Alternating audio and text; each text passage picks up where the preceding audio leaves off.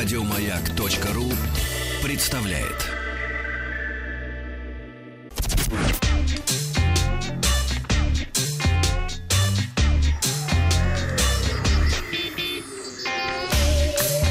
Страна транзистория. А, Доброе утро. Компания Sony вчера представила смартфон Sony Xperia XZ2 Premium, который стал первым смартфоном компании с двойной камерой.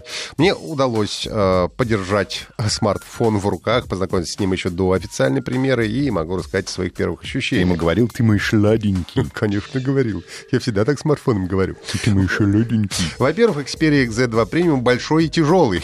Экран 5,8 дюйма. Большой, тяжелый и шладенький. Ну, я его не пробовал в этом смысле. Разрешение 4К. Компания сознательно сохранила соотношение сторон 16 на 9, поскольку именно в этом формате до сих пор производится большинство контента. А при модном соотношении 18 на 9 седается до 24% изображения. Толщина и тяжесть смартфона обусловлена несколькими факторами. Новая концепция дизайна Ambient Flow и двойная камера, которую тоже надо было как-то уместить в корпус. Вес аппарата составляет 236 граммов. А, И тут уже дело вкус. Кому-то нравится тяжелый смартфон, кому-то не нравится. Мне, я скорее склоняюсь к первому варианту. Тяжелый смартфон приятно лежит э, в руке.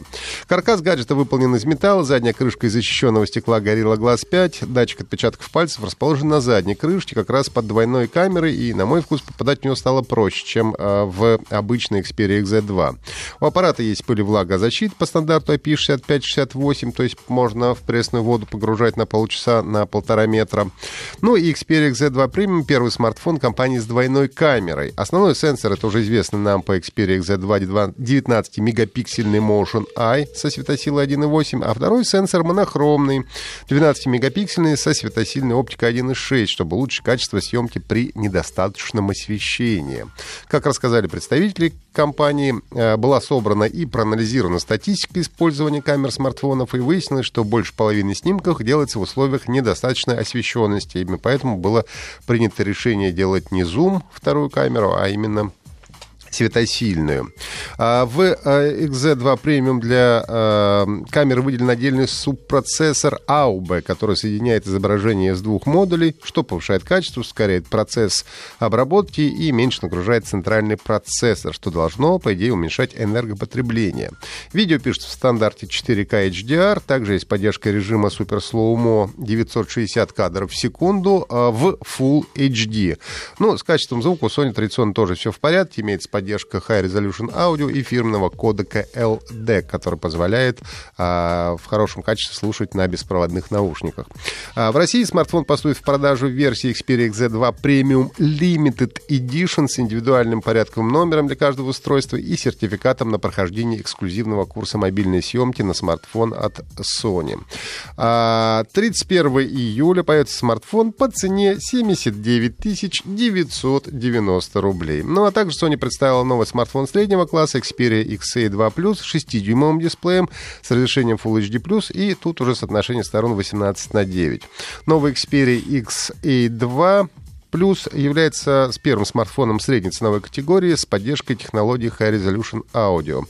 Смартфон поступит на российский рынок в августе этого года в четырех цветах – серебряном, черном, золотом и зеленом, ну а о цене пока не сообщается. Компания Apple выпустила обновление мобильной операционной системы iOS 11.4.1, в котором добавила режим под названием USB Restricted Mode. Это защита от USB-устройств, которые правоохранительные органы и частные компании и прочие нехорошие люди использовали для взлома айфонов. Если зайти в настройки пароля, то вы обнаружите новый переключатель, отвечающий за USB-аксессуары. По умолчанию он отключен. Это означает, что если ваш смартфон заблокирован больше часа, то система не позволит подключать USB-устройство. Если вы хотите, чтобы подключенные USB-устройства работали больше часа, то в этом случае нужно функцию «включить». Скорее всего, правоохранительным органам будет не очень, э, не очень будут довольны подобным нововведением. Ну, а в свое оправдание представители Apple сказали, мы постоянно улучшаем защиту каждого продукта Apple, чтобы помочь пользователям защититься от взлома и вторжения в их личные данные. Мы с большим уважением относимся к правоохранительным органам и не вводим улучшения повышения безопасности с целью помешать их работе. Я напомню, что в марте прошлого года ФБР сообщило, что нашло способ разблокировать iPhone. И если этот способ был связан с использованием USB-прибора, то теперь федеральные службы не сумеют его задействовать. Компания, производящая шпионскую программу SpyHuman для смартфонов на базе Android, стала жертвой хакеров. Хакер сумел украсть э, текстовые сообщения, информацию о телефонных звонках, используя уязвимость на сайте SpyHuman. SpyHuman позволяет пользователям следить за супругами, детьми, любовниками, сотрудниками и так далее через смартфон. Хакер заявил, Такого шпионского программного обеспечения не должно быть на рынке. Большинство людей шпионят за девушками и их снимками. Это всегда болезненно. В результате данные более чем о 440 миллионах звонков были доступны через сайт для любого, кто знает как, сказал хакер. Представители SpyHuman также подтвердили, что похищенные данные принадлежали их клиентам и уже устранили уязвимость в своей системе безопасности. Компания Ubisoft объявила о выходе второго дополнения к Far Cry 5 под названием «Пленник Марса». Наемники отправляются на Красную планету, чтобы восстановить работу Рины, искусственного интеллекта, который можно считать последней линией обороны человечества.